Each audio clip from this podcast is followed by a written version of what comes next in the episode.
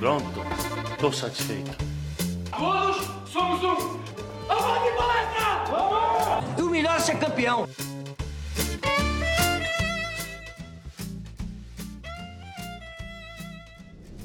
Salve, salve, ouvintes do Análise Verdão. Tudo bem com vocês? Sou o Vitor Bratini e estou aqui apresentando mais um podcast pós-jogo do Análise Verdão.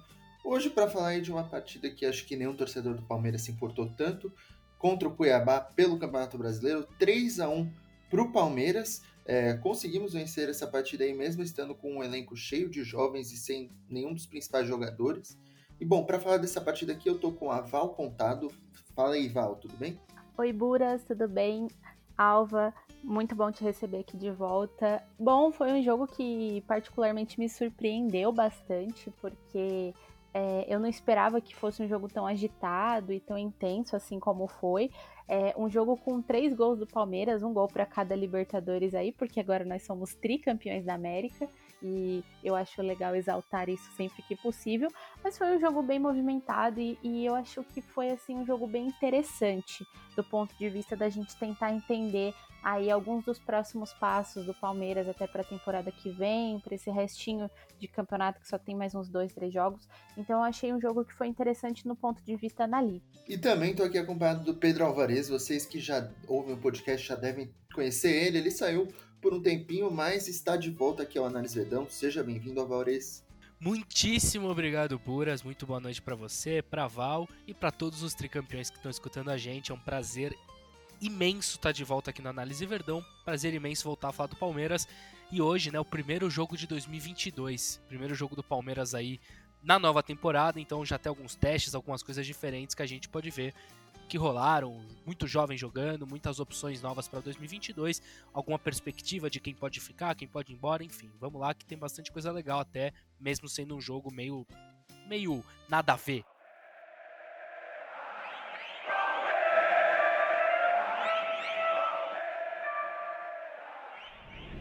Bom, acho que para a gente começar a falar desse jogo, a gente tem que mencionar que era só praticamente com jovens que a gente foi para essa partida, né? É, por exemplo, no 11 titular, a gente só tinha o Kusevich e o Matheus Fernandes que não passaram pela base do Palmeiras. O nosso treinador hoje foi o João Martins, auxiliar da Abel Ferreira. No banco, só jogadores da nossa base. E bom, é bem interessante, né? A gente ter visto alguns nomes aí. É, depois a gente talvez fale dos destaques individuais, mas foi bom ver esses, esses jovens jogando hoje, não é mesmo? Buras, eu acho que foi interessante a gente poder acompanhar esses jovens jogando hoje, até porque alguns deles acabaram passando pelo profissional, a maioria deles, né, acabaram passando pelo profissional em algum momento aí que o Palmeiras precisou durante a pandemia, por causa do calendário, por causa de, de, de epidemia de surto no elenco, né, mas passaram em contextos diferentes. Hoje a gente pôde ver esses jogadores jogando de uma forma mais solta. O Palmeiras, o time já, já conquistou, a temporada praticamente já acabou para o time, então eles entraram como uma forma de teste mesmo, como uma forma de, de, de, o treinador poder entender o que fazer ali com aquelas peças. Então eu acho bem interessante eles terem entrado hoje nesse tipo de contexto, jogaram um pouco mais solto, conseguiram dar é, a carinha deles para o time. É interessante falar porque é, o time não conseguiu treinar muito, né? Depois, acho que nem treinou depois da, da Libertadores. E os meninos entraram e entraram bem. Então é importante a gente ressaltar o quanto que eles estavam é, conscientes do que eles estavam fazendo dentro de campo, porque isso não só pelo contexto também do, do, do que o Palmeiras está vivendo nesse momento, mas por causa da comissão técnica, né? Eu acho que eles conseguiram passar para esses garotos direitinho a função de cada um dentro de campo, que é muito importante é, para o decorrer do jogo, né, para a sequência do jogo. É claro que tiveram alguns pontos ali como alguns gestos técnicos que poderiam ter sido melhores, é, alguns momentos de cadência também que o time poderia ter cadenciado melhor a bola, mas acabou ficando um pouco mais afobado. Mas isso é coisa também acho que dá para ir aparando essas arestas aí durante esses testes e quem sabe durante o Campeonato Paulista também porque ano que vem vai ser outro ano com calendário maluco, apertado. Então, acho que o Abel e a comissão técnica vão fazendo esses testes com os garotos.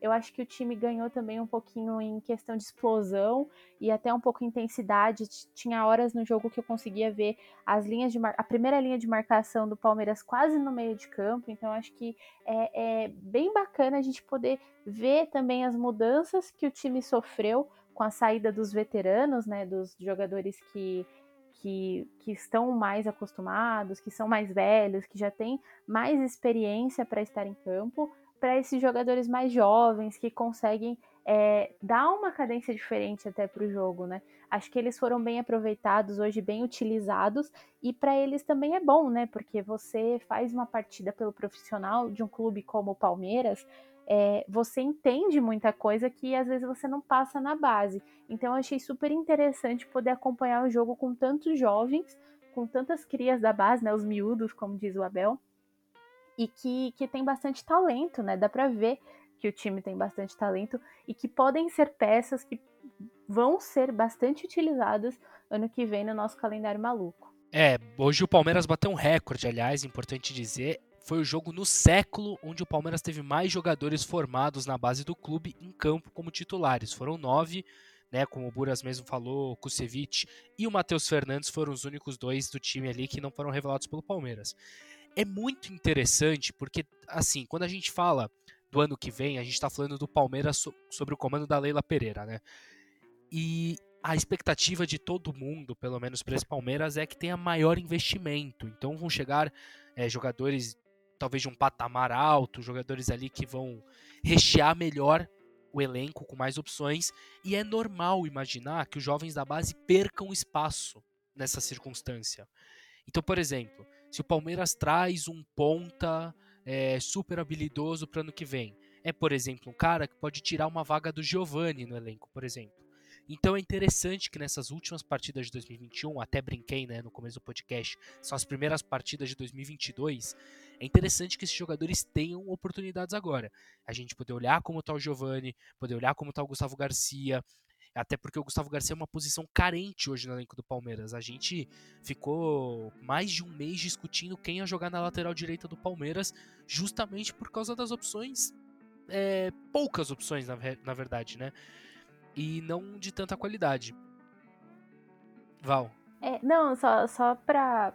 Porque você falou assim, e me lembrou também que é, uma opção para o Palmeiras também para esses jogadores que são super talentosos seria também a questão da venda, né? O Palmeiras que, que precisa movimentar o caixa também seria interessante também alguns mercados olharem esses garotos, além de toda essa experiência que você está falando, porque como você disse, eu acho que ano que vem é, o, o, Palmeiras deve investir um pouco mais, né? E talvez com eles perdendo espaço, talvez para eles o mercado esteja aberto também. Aí eu lembrei disso. Não, então, e pensando justamente nisso, né? Se o mercado estiver aberto, é interessante que eles tenham um tempo de amostragem agora. Né, ter algumas partidas pode ser alguma coisa muito importante. É, por exemplo, lateral esquerda, a gente tem o Piquerez, o Jorge fez jogos ruins né, nesses últimos. E a gente não teria um terceiro nome, era o Vitor Luiz, que muita, muita parte da torcida já não gosta muito tudo mais. Pode ser o caso do Vitor Luiz ser vendido e o Vanderlan ficar.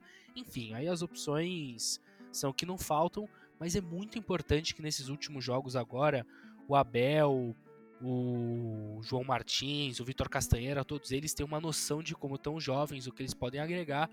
E acho que mais importante ainda do que esses jovens que não costumam ter oportunidade foi ver alguns jovens que costumam ter oportunidades no elenco, e aí eu tô falando do Menino e do Veron, recebendo uma chance de serem protagonistas.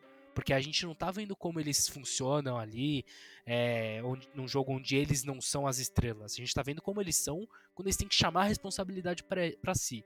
E, bom, acho que a gente, ao decorrer do podcast, vai falar que deu muito certo.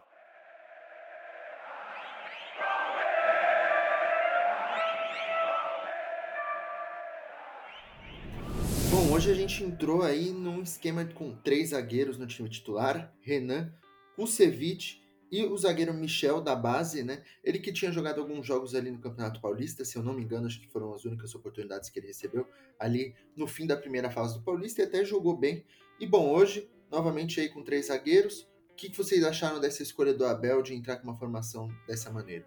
Eu acho que o esquema de três zagueiros é um esquema que proporciona para um time é, alguns efeitos que são muito positivos, começando, claro, pelo sistema defensivo, que eu acho que dá uma segurança maior também, né? A gente já viu o Palmeiras jogando com esse esquema em algumas outras oportunidades, não com essas peças, mas já vimos o Palmeiras fazer ótimas partidas com esse esquema de três zagueiros, mas não só no sistema defensivo, né? Eu acho que é um esquema que proporciona para o time é, uma, uma fluidez também de ataque, né? Uma saída de bola também melhor, é, é, proporciona que o Palmeiras consiga é, abrir as laterais, né? Explorar o corredor com mais facilidade por conta desse terceiro zagueiro que solta um pouquinho o, o, lateral que vira meio que um ala e o ponta consegue mais para frente. Enfim, tem inúmeros, inúmeros fatores que eu acho que, que, que são é, potencializados pelo esquema de três zagueiros. E hoje eu achei super interessante essa formação.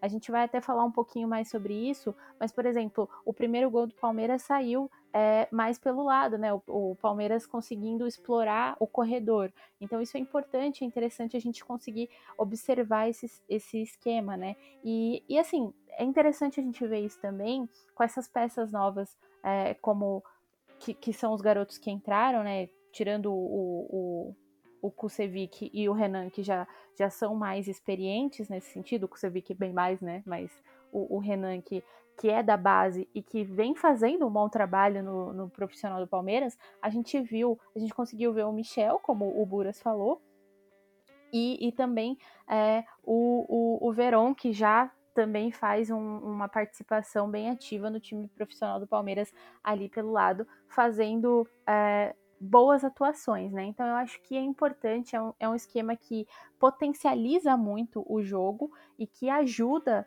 também é, em várias posições, e a gente consegue ver isso dentro de campo é, se espelhando. Então é interessante porque é, é um esquema que muitas vezes sofre alguns ataques aqui no Brasil, né? As pessoas falam, ah, mas eu abriria a mão de um zagueiro. Mas eu acho que é um esquema que potencializa.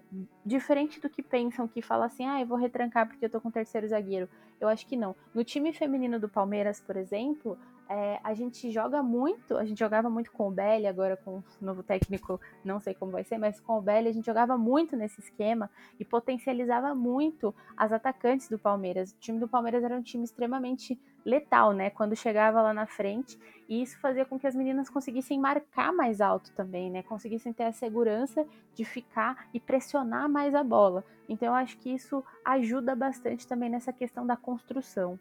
E passou um ano agora, a gente passou essa última temporada e um pouco da outra com jogos muito decisivos, jogos muito importantes, jogos onde o Abel teve que extrair do elenco aquilo que ele poderia de melhor. E talvez, talvez, em nenhum desses jogos eu consegui enxergar um Palmeiras que quando eu olhei a escalação falei, caraca, tá a cara do Abel. Hoje foi um dos dias assim que eu consegui enxergar melhor como o Abel gostaria de ter um time. Lógico, outros nomes, outras peças, mas o estilo de jogo que eu imagino que o Abel gostaria de ter é muito semelhante ao de hoje. A gente viu que quando a situação aperta, o Abel vai para o esquema de três zagueiros. Ele é fã, ele gosta e gosta com razão, até porque ele utiliza muito bem. É um esquema que tem muito a ver com ele, o uso da amplitude pelos lados do campo, né, o uso de laterais que avançam no campo, buscar profundidade, são alguns dos pilares aí do que ele costuma usar tanto na criação e quanto na defesa, até porque o sistema de três zagueiros ele te permite superioridade numérica nas duas fases do jogo. Então, assim, é, quando você está defendendo, você baixa seus laterais, você tem cinco homens, é uma linha de defesa muito forte. Quando você está atacando, os laterais acompanham para subir, você vai ficar com uma base forte de três jogadores atrás, mas você vai ter o apoio pelos lados. E hoje o mais interessante, na minha opinião, foi olhar o Gustavo Garcia. Gustavo Garcia foi, para quem não sabe, tá no time, a seleção do campeonato do Brasileirão Sub-20. E ele é um dos maiores potenciais, ele é uma, um dos maiores. É uma das maiores joias que a gente tem na base hoje. Lógico, não tô falando que ele vai chegar e vai ser incontestável no titular quando ele conseguir ganhar mais minutos. A gente lembra, por exemplo, o Lucas Esteves que na base era muito conceituado e acabou não rendendo a mesma coisa no profissional. Por isso que é interessante olhar como o Gustavo vai jogar esses jogos. Foi bem hoje. Gostei do jogo dele hoje. Acho que ele tem muito a agregar. Agora, o esquema de três zagueiros eu achei interessantíssimo. Eu achei que o Abel é, o Abel pegou aquilo que, lógico, né, foi o João Martins que treinou, mas o Abel tá, fez parte do planejamento, obviamente. O Abel pegou aquilo que ele entende, que ele quer ver do Palmeiras em campo e falou, ó, vamos montar com os jogadores aqui da base e vamos ver como é que a gente implementa isso. Se a gente consegue ter esse elenco C, né, que estão falando esse terceiro elenco, que tem peças até de um segundo, mas enfim. Se a gente consegue ter esse time jogando da maneira que a gente quer, esse time fazendo uma linha de três boa, com Kusevich, Renan, Michel, e também conseguindo atacar pelos lados. O Gabriel Menino, no meio de campo, acabou sendo muito fundamental nesse, nessa formação. Que ele foi o responsável por circular o jogo. Foi responsável por ter a bola ali no meio de campo e participar da criação. Então eu acho que muito interessante, foi muito interessante ver o Palmeiras jogando com três zagueiros. Eu sinceramente não esperava. Eu achei que o Michel ia começar no banco, o Fabinho ia começar titular, enfim, alguma imaginei que alguma diferença teríamos, mas os três zagueiros me agradaram demais. Eu acho que o, o João Martins, o Abel, o Vitor Castanheira acertaram muito bem nesse planejamento. Repito, talvez do ano inteiro, um dos times que mais teve a cara daquilo que eu imagino que o Abel quer do time do Palmeiras. É, Bura, se você me dá uma licencinha antes de passar de tópico, acho que dá para até exaltar essa consistência defensiva também, né, que esses zagueiros é, proporcionaram, porque o, o Cuiabá estava entrando em, no campo hoje, em jogo, né, para defender a permanência na Série A. Então era um jogo super importante para o Cuiabá hoje, jogando em casa, com a sua torcida, enfim. E teve momentos que o Cuiabá foi muito incisivo, né? Foi muito para cima do Palmeiras. Eu acho que esse esquema de, com três zagueiros, que como o Alva falou, é um esquema que eu acho que realmente foi a cara do Abel, sabe? Foi, é, é, é, é a essência daquilo que eu, que eu entendo que ele busca ainda trazer para esse time do Palmeiras, até para o futebol brasileiro. É, então eu acho que, que ele, o, os, os zagueiros conseguiram é, ter essa consistência e o Palmeiras não sofreu é, mais gols, né? Sofreu um gol de cabeça do Imperiur aí, a lei do ex, né? Mas eu acho que isso ajudou também nessa consistência defensiva no jogo de hoje. Eu fiquei realmente surpresa também pelo, por esse terceiro elemento na zaga. Eu acho que foi uma surpresa gratificante, né? Pelo que a gente conseguiu avaliar do jogo. É, e foi super interessante. Na verdade, esse jogo, como um todo, me surpreendeu, porque eu achei que seria um jogo mais lentinho, mais morno, até nem esperava uma vitória, esperava mais um jogo de testes mesmos, mas foram testes muito bem feitos.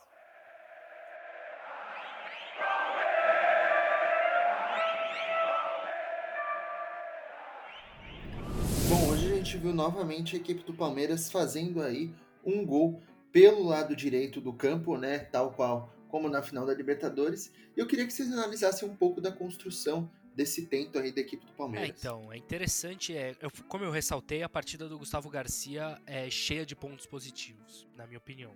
Eu adorei a partida dele. E no primeiro gol, é, um, o primeiro gol, na verdade, a gente tem um, uma coisa que o Abel trabalha muito bem, que é a ligação direta, né? Na final da Libertadores, a gente viu o Gustavo Gomes ligando o Mike diretamente e antes que venham falar besteira, que a gente sabe que infelizmente hoje na mídia muita gente fala essa besteira, a ligação direta não é chutão, a ligação direta não é falta de organização, muito pelo contrário. Tanto no jogo da Libertadores quanto hoje, hoje um pouco menos porque ainda contou com uma falha da zaga. Mas, enfim, no jogo da Liberta, por exemplo, a gente vê como é necessário o time inteiro estar tá organizado e se movimentar para fazer essa ligação direta acontecer bem. E hoje, o primeiro gol, falha do Paulão, óbvio, mas méritos pro o Gabriel Silva que não desistiu. E no gol do Giovani aí entra habilidade, né? O Giovani é um jogador que desde o Paulista vem mostrando que é muito bom no um contra um, é muito rápido, é muito ágil. Ele consegue, quando ele começa a correr, ele consegue acelerar e desacelerar muito rápido. O Imperiur, acho que nem deve ter visto ele no lance do gol, de tão rápido que ele foi para cima dele. E não foi só o gol, né? Antes fosse só o gol mas o Palmeiras criou muito pelo lado direito. As melhores chances do Palmeiras vieram pelo lado direito. Tanto que no primeiro tempo eu tava sentindo a ausência do Verón. Eu tava, poxa, o Verón, o Vitor Luiz podiam estar tá interagindo um pouco mais no jogo. Mas pelo outro lado, a gente tinha Gustavo Garcia e Giovani fazendo um jogo excelente. Aliás, volto a dizer sobre a formação de elenco para 2022. O Giovani segue dando indícios que ele tem que ser peça do elenco profissional, que ele não pode voltar para a base, ele tem que ficar, porque pode ser um bom reserva, um bom terceiro jogador, de repente, algo do tipo. E bom, muito bem explorado o lado direito, amplitude dada pelo Gustavo Garcia, as corridas aproveitadas pelo Giovani, o apoio estava tudo certo por ali. E uma hora esse gol ia sair por lá, saiu logo de cara e depois, mais tarde, com o Giovani, uma jogada que é só aplaudir, não tem o que falar. É verdade. E falando só um pouquinho do Giovani rapidinho, o, pelo que o Alvo falou, o, o Giovani era um dos miúdos de confiança do Abel aí no, no início do ano, né? Que entrou, teve algumas oportunidades aí no time principal. E eu também acho que ele é um garoto que dá fortes indícios de que pode é, ser uma peça para o elenco do Palmeiras, né?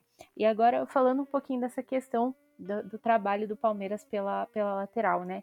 É, o Alva citou que o time tem que estar super organizado, né, para conseguir é, fazer que, com que essa jogada funcione.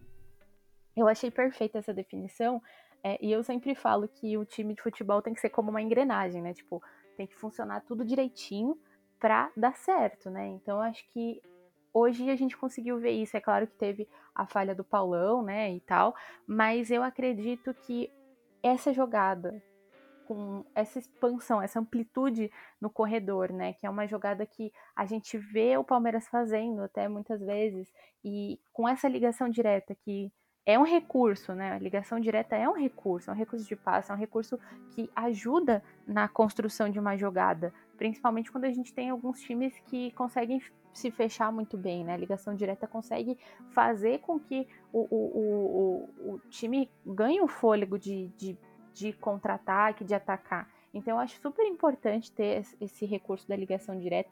E uma, e uma ligação direta bem feita, né? Consegue ajudar o time. A gente viu isso na Libertadores naquele gol do Veiga, com aquela ligação do Gustavo Gomes pro Mike, que deu um passe perfeitinho pro Rafael Veiga ali marcar, que foi um golaço lindo, maravilhoso.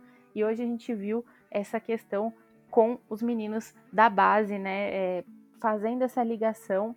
Acho que o primeiro chute partiu do Michael, e aí veio pro Giovanni, se eu não me engano, não sei se eu, se eu tô confundindo cada um na, na, sua posição, mas um belíssimo gol do Gabriel Silva. Então eu acho que é um recurso super importante. Essa extensão do corredor é algo que é, é quando bem explorado, consegue é, ajudar demais na construção de jogada. E o Palmeiras trabalhou isso muito bem no primeiro tempo, né? O, o lado direito foi bem explorado no primeiro tempo. Então eu achei que foi uma construção de jogo muito interessante. Eu achei que, que, que ficou assim, é, é que deu para ver que é um, um, recurso que é bem trabalhado pelo time do Palmeiras.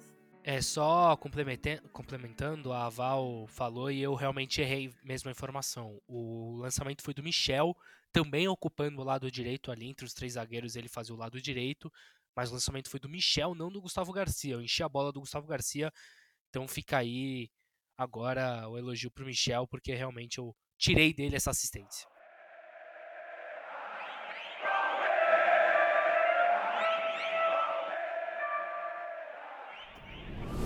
Agora eu queria que vocês falassem quais jogadores vocês acham que mais se destacaram hoje individualmente, né? É, tanto destaques positivos quanto negativos, né? Positivos aí vocês já falaram bastante do Giovani. É, negativos, acho que, por exemplo, o Matheus Fernandes acabou não conseguindo ter uma boa atuação novamente, né? Enfim, falem aí os jogadores que vocês acham que mais se destacaram hoje. É, o Matheus Fernandes, eu quase não vi ele no jogo, assim, sinceramente. Acho que falta ainda falta muito para ele, para ser um, um, jogador mesmo do elenco do Palmeiras, para conseguir acompanhar o que o Palmeiras pede em campo. Acho que falta muito, falta intensidade, falta. Ixi, falta muita coisa para ele. Eu não vi ele de fato no jogo, né? Mas além do Giovani que a gente citou e falou bem dele aqui, eu vou citar o Michel, que foi quem deu a assistência do primeiro gol, que é, o Alva é, confirmou aqui que eu não, não lembrava direito quem tinha sido, mas eu achei que ele fez uma partida muito boa, muito segura, né? Eu acho que é, quando você tem uma oportunidade no profissional, né, de um time como o Palmeiras, que tem uma camisa como a do Palmeiras, agora é tricampeão da Libertadores, e você entra e faz uma partida segura, isso dá indícios de que você é um jogador que tem personalidade, né, que consegue estar em campo. E assim, eu vou destacar também a questão técnica do time do Palmeiras, né? Porque não é fácil você acabar, acabou de vir do Uruguai, né? Todos os seus jogadores praticamente já estão de férias. Você pega uma equipe é, quase que, que nova, jovem, e, e você co consegue dispor ela em campo de uma forma que até não é tão habitual assim no, no, no cenário do futebol brasileiro. Consegue fazer um esquema com três zagueiros funcionar muito bem e, e, fazer com que os jogadores entendam a função deles dentro de campo. Então, eu acho que além dos jogadores que eu acho que entraram de forma segura e sabendo o que estava acontecendo, isso passa muito pelo mérito da comissão técnica também, né? Porque, é, como, como a gente fala, né? Não adianta só a gente treinar, fazer exercício físico, aumentar a intensidade, se o jogador ele não tem a noção do que ele tem que fazer dentro de campo. E hoje a gente viu que esses garotos que entraram mesmo os que não tiveram tanta oportunidade assim no profissional, teve jogador fazendo estreia hoje, teve um monte de coisa, eu acho que eles estavam é, cientes do que eles tinham que fazer dentro de campo, das ações deles. Como eu falei no começo do podcast, tem coisas que precisam melhorar, como gestos técnicos, é, até um pouco afobação. No comecinho do jogo, antes do gol, é, o time parecia um pouco mais afobado, um pouco mais preocupado, e depois foi se soltando. Então, acho que isso também é mérito da comissão técnica e as coisas que precisam ser corrigidas vão sendo corrigidas aos poucos. Acho que é, essa oportunidade deles estarem passando para o time profissional como é do Palmeiras e passando pela mão de profissionais como são os da equipe do, do Abel é, é muito grandiosa para eles, sabe? É muito importante para a carreira deles. Por mais que a gente é, possa ver que nem todos vão se destacar e evoluir dentro do Palmeiras, mas para eles ter essa oportunidade ser lapidado desse jeito é muito bacana, é muito bom. Então acho que além do Michel, que foi meu destaque principal hoje, eu, eu vou deixar esse elogio também para a parte técnica do Palmeiras. Olha, eu vou evitar de falar do Kusevich, do Renan, do Vitor Luiz, do Gabriel Menino e do Veron.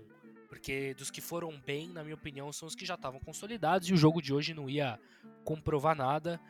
É, bom, eu acho que quando se fala de jogador da base, né, os miúdos do Abel, muita gente vai lembrar e muita gente critica essa frase, eu não acho essa frase problemática em momento algum, quando o Abel fala sobre a pressão que os jogadores poderiam sentir na, no jogo da volta contra o River Plate.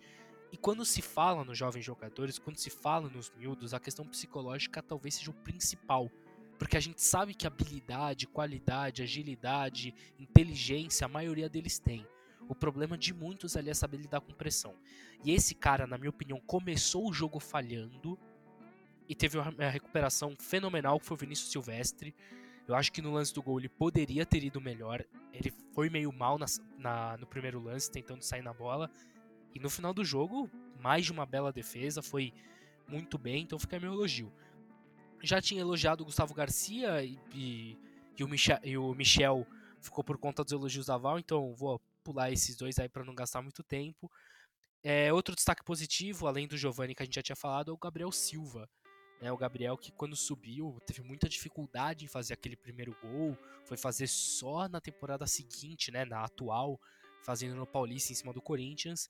E ele revelou hoje na entrevista depois do primeiro tempo que ele tá, que antes ele estava muito ansioso para fazer esse gol e isso acabou atrapalhando.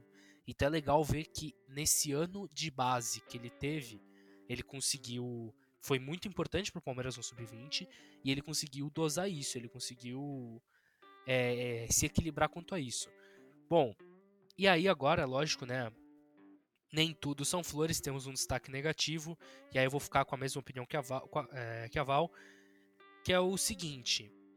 Eu já fui defensor desse cara quando ele não recebia muitas oportunidades lá em 2019 e tudo mais. Mas, cara, tempo após tempo, acho que ele vai mostrando porque ele não é tão utilizado pelos treinadores. Eu acredito que ele possa que ele possa melhorar. Acredito que ele tenha onde buscar, mas por enquanto ele ainda não mostrou ter bola para estar tá nesse time do Palmeiras, até porque ele vai disputar vaga com o Gabriel Menino, com o Patrick de Paula, com o Danilo, Zé Rafael, entre outros, que é o Matheus Fernandes. Ele entra numa rotação abaixo, inclusive eu acho que tem uma uma advocacia muito grande a favor dele no, nas redes sociais, né, no Twitter e tudo mais, que muita gente acaba exaltando um Matheus que ainda não apareceu. falam dele como se ele fosse um craque, como se ele fosse um.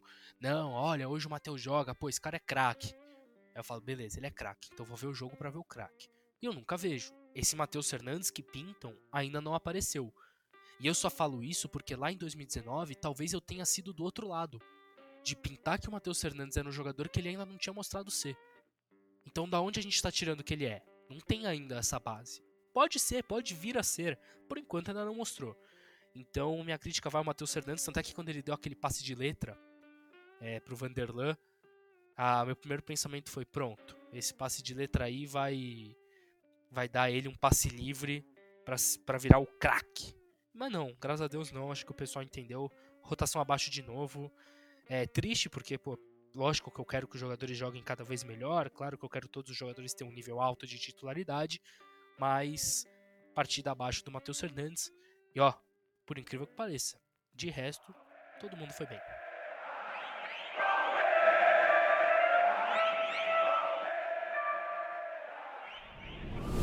Para encerrar esse podcast, eu queria que vocês falassem o que vocês acham que qual vai ser a importância né, desses testes nos últimos três jogos do Brasileiro. Hoje a gente teve aí o primeiro contra o Cuiabá, mas temos aí mais duas partidas ainda pelo Campeonato Brasileiro. É, enfrentamos o Atlético Paranaense na próxima segunda-feira, né, o Atlético que tem risco de cair, e depois o Ceará é, na quinta-feira, dia 9. E bom, o Palmeiras está com a terceira é, colocação garantida já também, não pode subir para a segunda.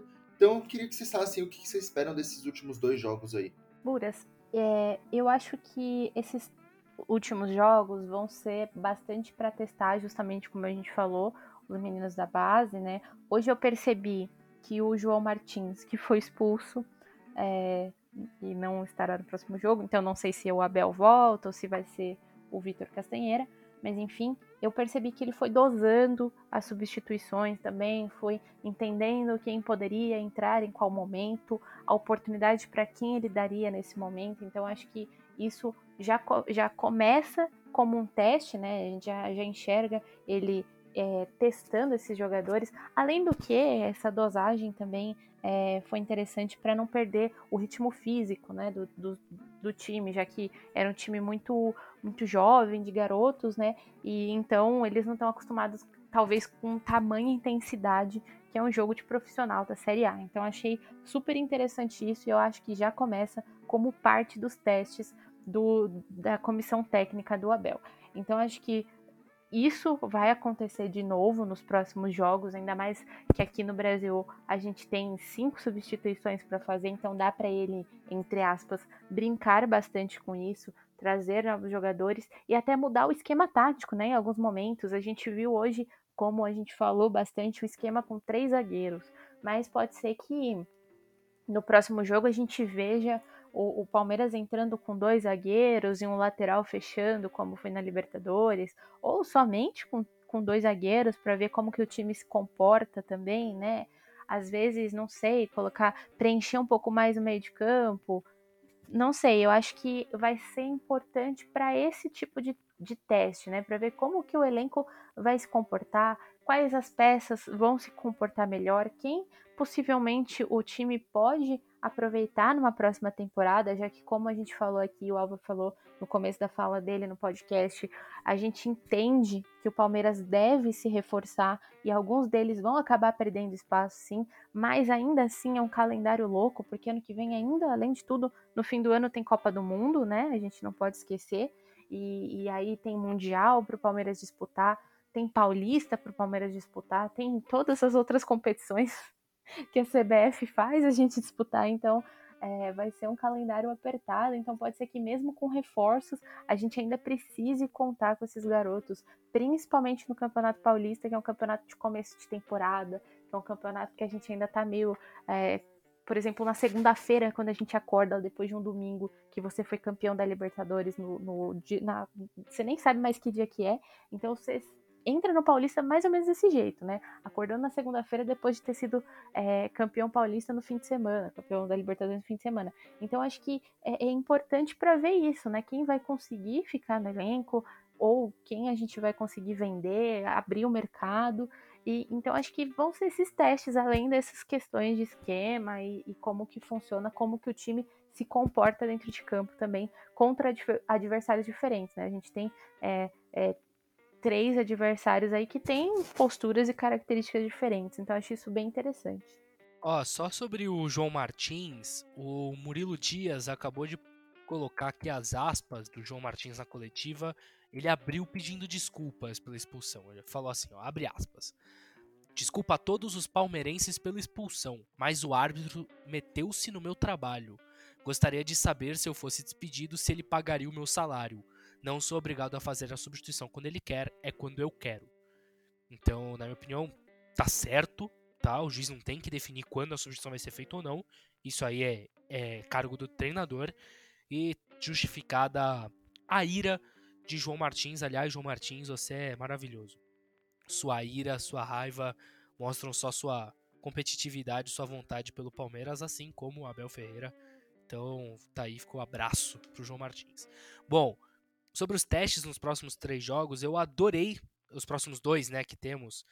Eu adorei os próximos jogos que a gente tem, que a gente vai pegar apenas times que ainda brigam por alguma coisa. A gente vai pegar o Atlético Paranense desesperado para não ser rebaixado, porque ele tá nessa situação agora. A gente vai pegar o Ceará é, lutando por uma vaga em Libertadores. Pasmem, o Ceará que tava para cair até duas, três semanas atrás, agora tá brigando por vaga na Libertadores. Esse brasileirão maluco que a gente vive. Então são jogos onde a gente vai pegar adversários que vão para cima, vão precisar do resultado, vão dar tudo de si. E, por exemplo, a gente tem o Atlético Paranaense campeão da Sul-Americana, então é um bom desafio para os jovens, é um bom desafio para os miúdos. Eu acho então que temos tendências de ter ótimos testes. Eu acho, por exemplo, jogadores como Vanderlan já deve ser titular na próxima partida ao invés do Vitor Luiz. Eu acho que é uma tendência. Você tem também o Fabinho, o Pedro Bicalho, os jogadores podem receber chances no meio de campo. Então eu acho interessante observar alguns padrões de comportamento. Por exemplo, na ponta a gente deve ter novidade após a expulsão do Verón. Aliás, o Verón acabou de se manifestar no Twitter, disse que esqueceu o cartão amarelo. Então, enfim, fica essa bizarrice. Bom, é, então a gente deve ter mais um teste, mais um jogador da base tem, ganhando uma oportunidade, ou então chama o Wesley, ou então vai chamar alguém que já vem jogando. Eu acho difícil, porque já deram férias para esses caras. Eu não sei se o Verão quis sair de férias também e aí tomou esse vermelho, enfim. Diz ele que esqueceu. Mas a expectativa para os próximos jogos é essa: é bons testes, bons jogadores recebendo oportunidades em jogos onde eles vão ser testados ao máximo é, jogos onde a gente vai ter que ver, por exemplo, o Vitor Castanheira. Não sei se o Abel vai voltar para o próximo jogo agora com a expulsão do João Martins, ou se vai colocar o Castanheira, mas a gente vai ver outros treinadores. Quem sabe até o Cebola ganha uma oportunidade numa dessas. Então a gente vai ver outros treinadores à frente do Palmeiras. A gente vai ver outros testes, outros jogadores e possivelmente outras variações. Né? A Val mesmo falou de tentar possivelmente outras formações aí nesse time. Pode ser algo muito interessante. Então, Agora, torcedor do Palmeiras. Senta, relaxa, a temporada acabou. Acabou do melhor jeito possível. A gente é campeão da Libertadores, tricampeão. Agora é maior campeão nacional, é maior campeão continental entre os brasileiros. É, tem mais Copa do Brasil que qualquer rival. Então, meu, relaxa. A reparação histórica aconteceu, ela veio. Senta, semana que vem, senta, assiste o Palmeiras jogar com a base. Diz, como diria o Abel, desfrutem desfrutem. Não temos mais obrigações nenhumas, apenas ver como o nosso time joga, apenas ver agora o que dá para tirar de bom dessa molecada.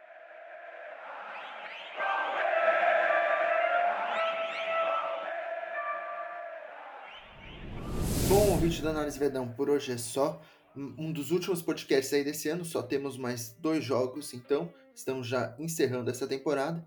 Queria agradecer primeiramente a participação da Val Contado. Valeu, Val. Valeu, Buras. Valeu, Alva. É sempre um prazer inenarrável estar aqui para falar de Palmeiras e para falar de um jogo que foi tão interessante, né? Achei super interessante. Como a Alva falou no, no final da fala dele, acho que é super importante ressaltar isso.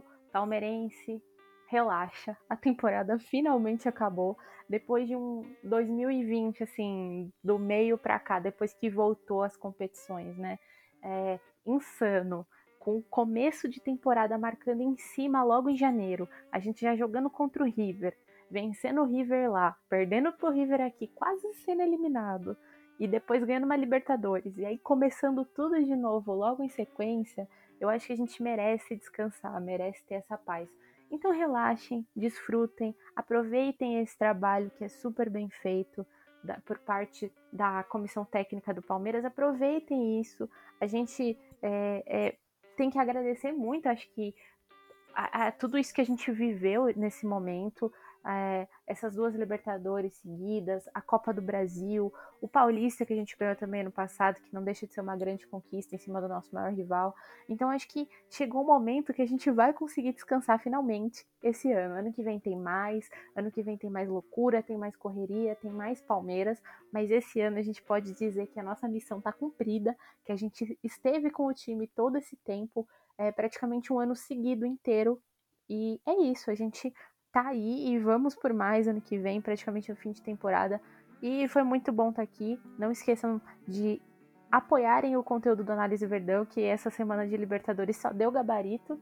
É, e é isso, até o próximo. E não deixem de acompanhar o feminino também, que tem Ladies Cup ainda pro feminino em dezembro, tá, gente? E queria agradecer também a participação do Pedro Alvarez. Novamente, seja bem-vindo, Alvarez, e muito obrigado por participar aqui hoje. É uma das melhores sensações do mundo tá de volta aqui no análise que foi minha casa de 2019 a começo de 2021. E bom, agora é isso aí, vamos tocar para frente, vamos que vamos, até porque se tocar para trás o Daverson rouba a bola e mete mais um gol. E bom, só antes de concluir sobre o Matheus Fernandes, que eu, a gente criticou bastante, torcedores, calma. Agora também não é hora de ficar criticando, pedir cabeça, caça às bruxas. Agora é muito mais importante torcer que esses jogadores mostrem bom futebol. Agora é mais importante de tudo é apoiar, porque ano que vem vai vir mais uma temporada difícil. A gente nem sabe quem fica, quem vai. Só vamos agradecer que de 100, assim, dos Espera que eu sou ruim de conta, mano. Dos 107 anos da história do Palmeiras, a gente viveu o mais importante. Certo? O ano onde a gente viu duas Libertadores, uma Copa do Brasil. Um ano só. Então, desfruta que esse ano acabou. Desfruta agora que a gente vai ter uma coisa inédita, um mês e meio sem Palmeiras, algo que a gente não. Assim, se o Palmeiras masculino, o feminino ainda vai jogar, como a Val muito bem lembrou, ainda temos competições, então continua acompanhando. Mas essa bateria insana de jogos que foi, esse cansaço que o Abel Ferreira já também não aguenta mais, agora acabou. Vamos descansar um pouco, vamos pensar na próxima temporada com bastante calma, bastante carinho. E, enfim, torcer pro Abel ficar acima de tudo. Bom, é isso aí, gente. Muito bom estar tá de volta. Agradeço a todos. Que a gente inicie uma. A gente faça um bom final de temporada e um ótimo começo da próxima. Isso aí, um beijo a todos que estiveram nos ouvindo. Obrigado, Buras. Obrigado, Val, que estiveram aqui comigo. E até a próxima. É isso aí, ouvinte da Análise Verdão. Não esquece de seguir a gente nas redes sociais, arroba Análise Verdão no Twitter, arroba Análise Verdão no Instagram. Se inscrever no nosso canal do YouTube também do Análise Verdão, que tem conteúdo bom pra caramba lá. E vai lá no nosso apoia-se, apoia.se barra Análise Verdão, se você puder contribuir para continuar ajudando a Análise Verdão a crescer, vai ajudar muito a gente, tá bom? Eu sou Vitor Buratini, apresentei aqui mais esse podcast. Muito obrigado a todos, até a próxima. Tchau, tchau.